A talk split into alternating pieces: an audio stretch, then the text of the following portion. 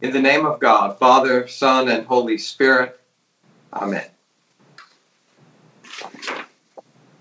Good afternoon, and, and thank you for coming to our our Good Friday service. I, um, I love what Shannon Manning said yesterday that there's no such thing as a virtual church. This is the church. We've just gathered in a different place. So let me tell you the story about this young, freshly ordained priest whose name is unimportant.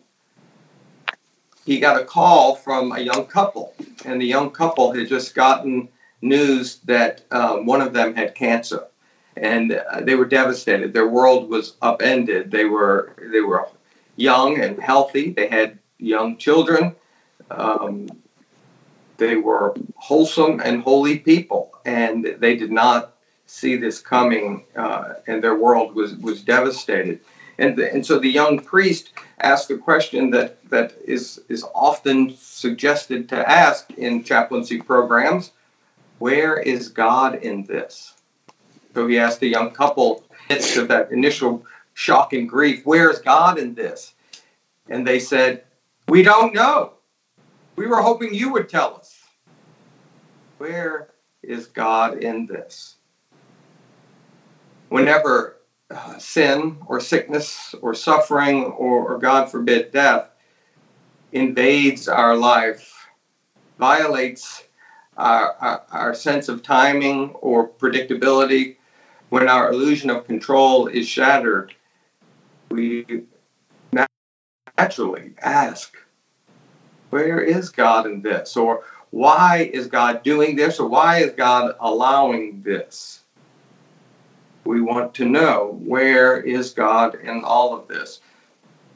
I wonder if many of us in these past several weeks, in the midst of this pandemic, have been asking those questions ourselves lately. And especially on this Good Friday, where is God in this? Why did God allow this? Maybe, maybe though, there's another question that we can ask a more helpful way to reframe our perspective.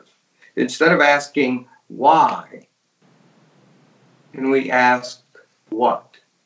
Instead of asking where is God in this, what if we were to ask what is God doing in this?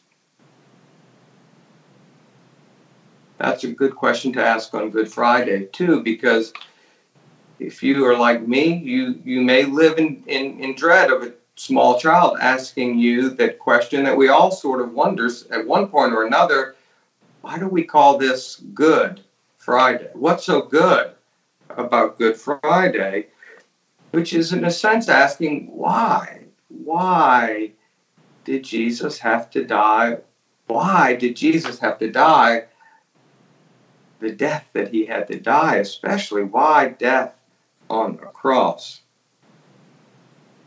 Maybe it's better on this Good Friday not to ask why, but to ask what. What is God up to in this particular and peculiar way to save the world? There are many ways to answer, and theologians have answered in many ways that question of what God is up to in saving the world through Jesus' suffering and death. But for me, this particular Good Friday, in this particular world that we are living in right now, what I'm getting is that God is demonstrating a solidarity with suffering that is redemptive and transformative, that does indeed, is indeed saving the world. Solidarity and suffering. Two different kinds of solidarity going on. One is God's solidarity with us in Jesus' suffering and death. Jesus is connecting the human experience of suffering and death with the divine. The divine power is connected is connected with and two, through Jesus, this reality of human experience of, of pain and suffering. In this solidarity, the human and the divine, Jesus' natures of humanity and divinity connect. We heard that in that reading from Hebrews. For we do not have a high priest who is unable to sympathize with our weaknesses, but we have one who, in every respect, has been tested as we are. In Jesus' life and death, we know that God understands what our suffering is like. We know that God knows the suffering, the injustices, the cruelties, the pain, and, and the grief. And so when those are when we experience those in our lives, we know that God stands with us.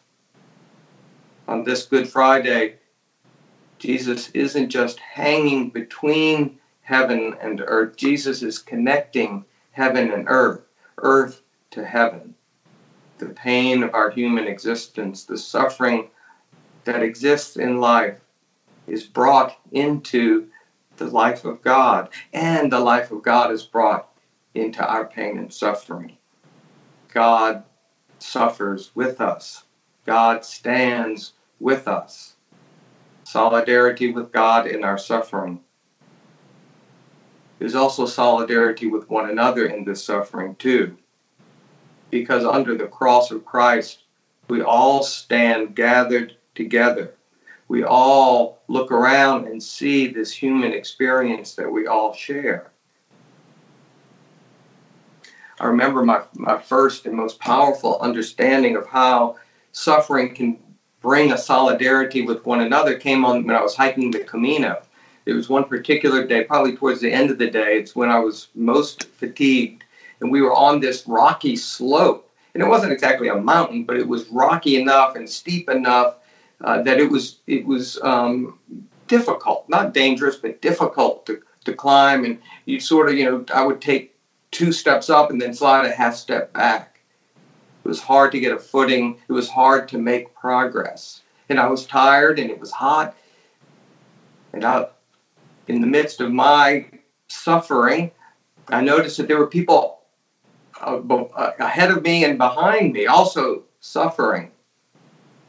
And I thought about the people in the past who had hiked the Camino de Santiago and how many of them had shared in that suffering. Then I also thought about the people who would share in that suffering too. And it linked me to this idea that people everywhere are suffering. There is solidarity in our suffering. Somehow, knowing that made made it just a little more bearable. In this pandemic, there is suffering for all of us. For those of us who have been sick, for those of us touched by the grief of those who have been sick, for all of us who just watch the news, for those of us who have lost our jobs or our incomes or know someone who has or who just live in this uncertainty, for those of us who are separated, who are living alone, there's enough suffering to go around, and it's a suffering, I hope, that brings us all together. Become aware of the suffering of one another. That we are also aware that though we are all suffering in one way or another, we're not all suffering equally. Some are suffering disproportionately. The truth is, the poor always do. No matter what the disaster is. I heard earlier this week that here in Louisiana, 70% of the people who have died from the coronavirus are African Americans, even though they only make up a third, 33% of the population, and yet 70% of the deaths. Not all suffering is equal, though we all suffer I hope that in our suffering we can be united with one another, including being able to see where those inequities exist in the suffering. Last night, in that wonderful sermon from Canon Manning, she reminded us that sometimes God's best work is done in the dark.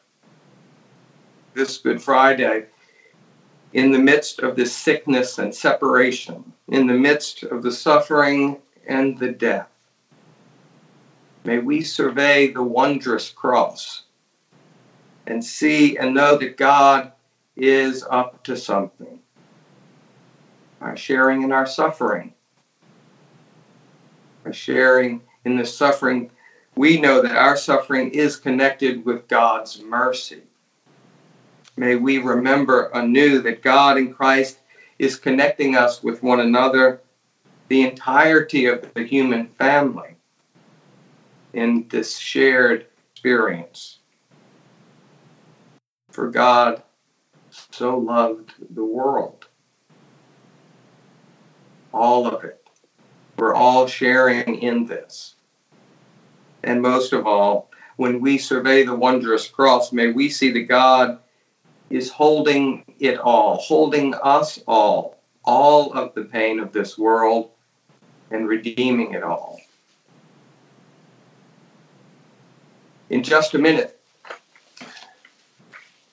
we will see the photos that we've submitted, the crosses of our collective lives. They come from our homes. They also come from our experiences.